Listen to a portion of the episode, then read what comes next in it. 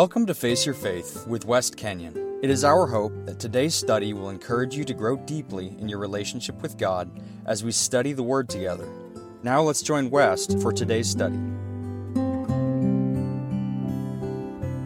Our topic today is on measuring faith, and oddly enough, we spend a considerable amount of time in our lives measuring things. And let's not hold back. Humans are obsessed with measuring. In fact, we likely can't get through one day, maybe even just a few hours without measuring something. For example, as soon as your eyes opened today, you looked at a device that measures time and have devoted your day to that timekeeping device. You also likely looked at another device that measures temperature to help you determine the amount of clothing to wear. And it keeps going from there. You likely measured out the amount of toothpaste on your toothbrush and the length of time you brush your teeth. Then off to the kitchen where we start to measure out coffee and cereal or the size of a donut. And that donut we measure up in so many ways. Which one is the largest, which one has the most frosting, and potentially attempt to measure what we can't even see. And that of attempting to peer inside the donut in an effort to snag the one that has the most filling. And to think, at this point, our day has barely even begun. And the remainder of our day is going to be filled with still more measuring. We will measure what is or is not in our bank accounts and measure fuel for our cars and the cost of groceries. And hopefully all of us will be doing a very good job of measuring our distance between other cars around us and the speed at which we are having said vehicle hurtle across the landscape. Then there's the aspect of the inordinate amount of time measuring all aspects of our bodies. And from the earliest age to the oldest age, we are obsessed with measuring how tall or short we are, how small or big our feet are. And we definitely measure how big or how small our waist could be, should be, or will be if we don't properly measure what we take in and properly measure how we burn it off. And let's not forget how obsessed we are with measuring the number of years of our existence on the planet. When we are young, we are fascinated and anxious over getting older and flaunting what we think we have. And when we get older, we become fascinated and anxious over getting younger and trying to find what we once flaunted. And I'll stop there, even though we could fill a book with all the things that we devote our lives to measuring.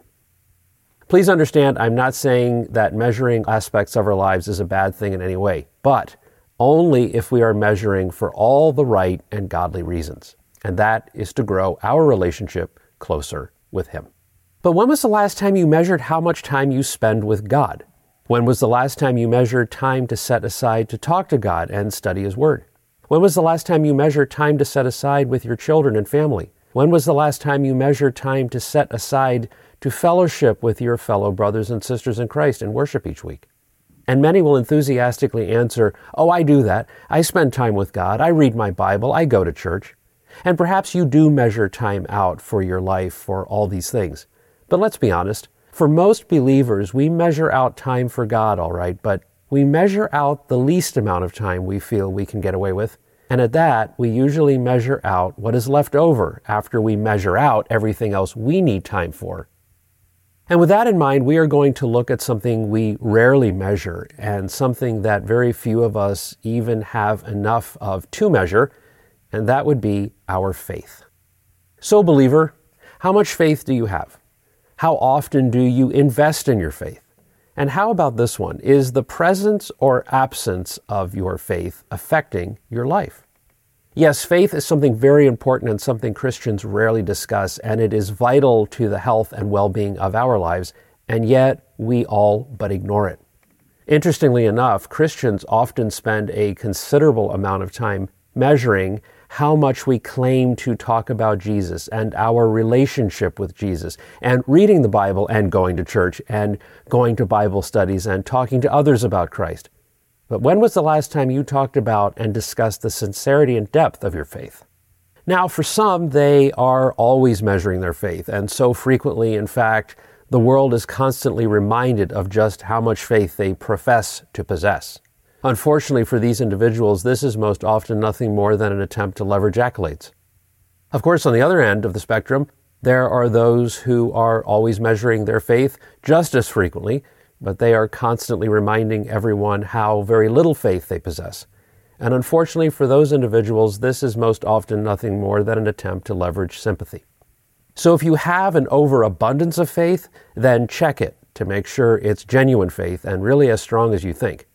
And if you have an underabundance of faith, then check it too, to make sure you are really that faithless and really as weak as you think. Please hear this. I'm not attempting to mock anyone, but I am very much attempting to make a very vivid point, and that of making sure that everyone takes this business of faith very seriously, just as God does. In fact, this is so serious, it is by our measure of faith that it can be a matter of life and death. So let's dig in and do a faith assessment and see how we really measure up. And the presence or absence of faith must be of considerable importance to God, considering we will find faith referenced 244 times in Scripture. And how about we put that into context, and we will discover what other significant words are used just as frequently. And tied with the usage of the word faith is anger, also mentioned 244 times. And very close seconds are the words sacrifice and save. And Christians certainly have a considerable amount of conversation surrounding those other words. But directly discussing faith as it stands on its own generally gets very little attention and recognition. So let's look at God's Word as we begin our journey into the world of faith. And we will start in Romans chapter 10, verse 17, and it says, "Faith comes from hearing, and hearing through the Word of Christ." There it is, the origin of faith. It originates from hearing the Word of Christ, God in the flesh, fully God, fully man, author and Savior, through God's Word, the Bible. But it is important that we understand at this point that the faith God calls us to is a trust in Him and without seeing Him, and that alone is what marks true godly faith. Hebrews 11:1, "Now faith is the assurance of things hoped for, the conviction of things not seen." How about 2 Corinthians 5:7, "For we walk by faith, not by sight." However, we can't stop here, because even if we possess all this knowledge, we need to put action behind our supposed faith, and so we need to become doers of our faith. James 1:22, "Be doers of the word, not hearers only, deceiving yourselves." So knowing about God and knowing about the Bible is nice, but again, until we apply our faith, the net result is zero. And evidence of true faith is one who becomes a doer of the word, as we just read. As our last passage from James states, we will likely think we have accepted Jesus, but in reality we have not, again, because no action was taken. And that is clarified for us here in Matthew 1:16. "You will know them by their fruits," or we can add to that, "You will know them by their faith." So once we have taken action, producing real fruit, and become a doer, it is then that our faith prevails, and it is then, and only then, that we are saved by grace through our faith, as in actions speak louder than words. Ephesians 2:8-9 says, "For by grace you have been saved through faith, and this is not your own doing.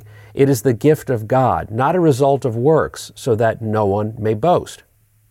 All too often we shorten this verse when reciting it to, "You are saved by grace." And that is only a half-truth, which makes it a complete lie.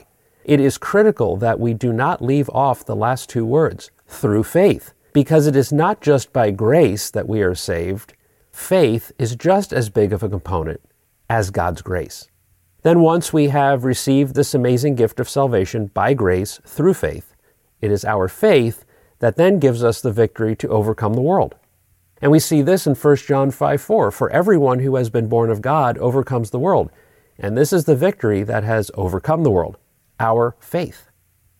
And that is a pretty stunning ability to have, and an ability that was given to those who believe. And this ties nicely back to our message on Together But Separate, where we discussed how to live in the world that God calls us not to conform to. And here's yet another tool for the believer on how to do that, and that by our faith. But it doesn't end there. God gives us even more. And we see from 1 John that once we put our faith into action and keep exercising our faith throughout our lives, we will be given a reward. James 1:12, "Blessed is the man who remains steadfast under trial, for when he has stood the test, he will receive the crown of life, which God has promised to those who love him." Isn't it incredible to see that God rewards us for putting our faith to work? When was the last time you thought about that? Your reward is not just any reward. It is the crown of life promised by God. So at this point, we know a number of things for sure. Faith comes by hearing God's word and putting God's word into action. And once we put God's word into action, faith begins to take shape in the form of genuine hope and being convinced of the things we cannot see. And it is the very thing we cannot see that we are to put our faith in, and that of Jesus Christ, who through the action of our faith, he may become our Lord and Savior of our life. And I say may because if we do not set our faith into action that God requires, we will not be adopted by him as one of his children. We have also learned so far that faith is a work in progress and not something we just come by naturally. It is something we need to work at and work on. And this is very evident from what we read in our passage from Romans 10:17. Faith comes from hearing. Notice it does not say faith came into your life because you heard. We have two words here indicating our faith grows, and that from our word comes and hearing. And both are obviously plural, indicating they are continuing or at least need to be something that continues. But there are many a skeptic of this faith thing and why anyone would just take what is seemingly non-existent and arbitrarily trusting it. But that argument really doesn't stand against reality because there are dozens of things we put our faith in regularly that we can't see and know nothing about other than what someone said. And likely we haven't even read or heard for ourselves directly what that someone said, and likely what we heard was second, fifth, or 100th hand information. Yet we gobble it up as if it were pure truth, and then go enthusiastically to tell others about it as if it were fact, while all along we can't prove one thing of its validity. Yet when it comes to the Bible and God and faith, we thoroughly question any validity it might have. The skeptics will present such ideas as, you really think you are going to get a crown when you supposedly get whisked to heaven when you die? Do you really believe in this idea of getting a reward for being faithful to this God and working on this invisible relationship? Because if God were so loving and good, he would have already given you some of these rewards by now. And I think these and many more comments I have been presented with for many years are excellent and very valid. And may I suggest you never get irritated with someone who presents this or any other question or statement like it, but rather reply with a structured, rational answer.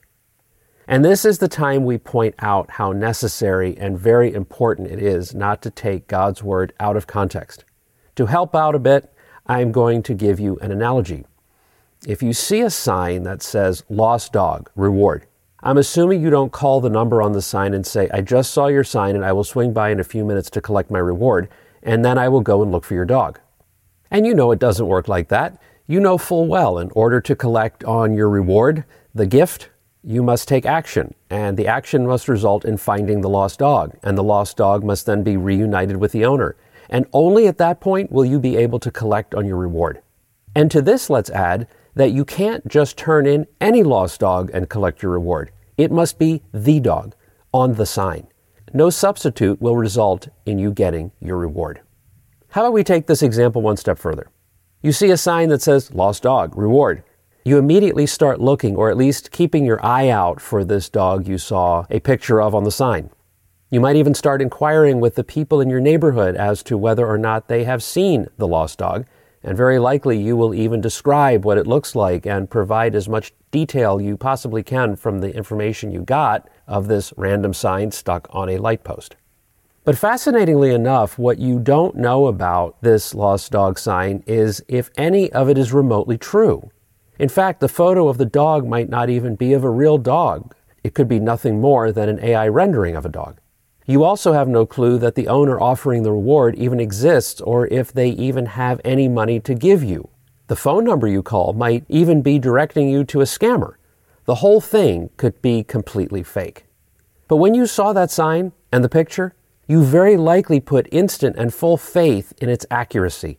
And not only that, you likely took some sort of action on what you could do, and all of it based entirely on faith. Because at this point, you have zero evidence of its authenticity. In these two examples, we see a couple of things we fully understand because they are the simple realities of life. Yet when it comes to God, faith in God, trusting His Word, the signs he has posted for all to see, complete with instructions on what to do in order to collect a reward, we often simply dismiss it. We doubt its authenticity and reliability, and sometimes without even a second glance. We often immediately chalk God and the Bible up to nothing but a scam to get us into something fraudulent, and we know better than that. And it is with our faith, however, that we know and trust all of these things about God and the Bible to be false. Have you ever considered we most often identify scammers as those who are trying to get something from us, and that something is money in one form or another? But in reality, getting your money and your identity is not at all difficult and the simplest part of the scammer's job. The hardest part of their business is their marketing and advertising techniques to convince you of keeping something. And that something scammers want you to keep is faith. Faith that no one would be that cunning and slick and cruel to send something that impersonated someone else. And they want you to have full faith that the next email you open, you will trust because it appears that much more real and legitimate. And they count on you not giving what you click on and respond to a second thought because your faith is so strong that it's real. And this is exactly how Satan works in every life on the planet. He has one goal in mind, and he desperately wants you to keep your faith on everything but God. So we all have faith, and lots of it, and we'll always devote it to something, and we get to choose what that something is. It can be faith in good or faith in bad, faith that will grow us or faith that will destroy us. But in all cases, it will require that we put our faith into action and follow through to completion if we intend to reap any sort of outcome. And so it is with God. We will be rewarded when we have exercised our faith to the best of our abilities and followed through, and then just like anything else in life, we will get our reward. Let's take a look at 2 Timothy 4:7-8. I have fought the good fight. I have finished the race. I have kept the faith. Henceforth there is laid up for me the crown of righteousness, which the Lord, the righteous judge, will award me on that day, and not only to me, but also to all who have loved his appearing. Again, we get the main reward when we have finished the fight and finished the race and kept the faith. Yes, you can turn your test in half done and you can locate a lost dog, but a half done test is a half done test and it is not complete. And a lost dog is not the lost dog. And you will not get a reward for turning in a random dog, nor will you be rewarded turning in a half done test. In the same way, if you turn in a half done life, there will be no reward. Yes, folks, rules still very much exist and are still enforced, regardless of what some in our society choose to deceive themselves over. But don't overlook the rewards we are given right now, every day, and all while we are still going through the exam of life when we exercise our faith regularly and well. God is not entirely holding out on us until later at all. Are not the gifts of peace, joy, and hope good enough? Now let's take a look at the impact varying degrees of faith have on our lives. And we will start here and look at a few examples of what living life on a full tank of faith looks like. And for that, we'll start in Matthew 17:20. Jesus said, "If you have faith like a grain of mustard seed, you will say to this mountain, 'Move from here to there,' and it will move, and nothing will be impossible for you." Nonsense, you say. You're telling me that if I have faith without doubt right now and believe that I can throw a mountain into the ocean, it will happen? That is nothing but pure sensationalism. And at face value, plowing through the words from Jesus here, that could be a logical conclusion. But when you parse this statement out, it very much comes to life. Jesus said, "If you have faith no larger than a mustard seed," and let's stop right there. Notice here, Jesus is setting the bar exceptionally low for us. The bar is so low, in fact, it's only 1 millimeter off the ground, that being the diameter of a mustard seed. That certainly is a very low bar to get over. Yet none of us have hurdled that bar. But why not? Because our doubt is substantially larger than a mustard seed. Our doubt is more on the scale of the size of an avocado pit. Or we can reverse that and say our faith is the size of one human cell, invisible to the human eye. But even Jesus had to repeat himself because no one got it the first time he said it. in Matthew 17:20. So he said it again, using a different example in Matthew 21:21. And Jesus answered them, "Truly I say to you, if you have faith and do not doubt, you will not only do what has been done to the fig tree, but even if you say to this mountain, 'Be taken up and thrown into the sea,' it will happen."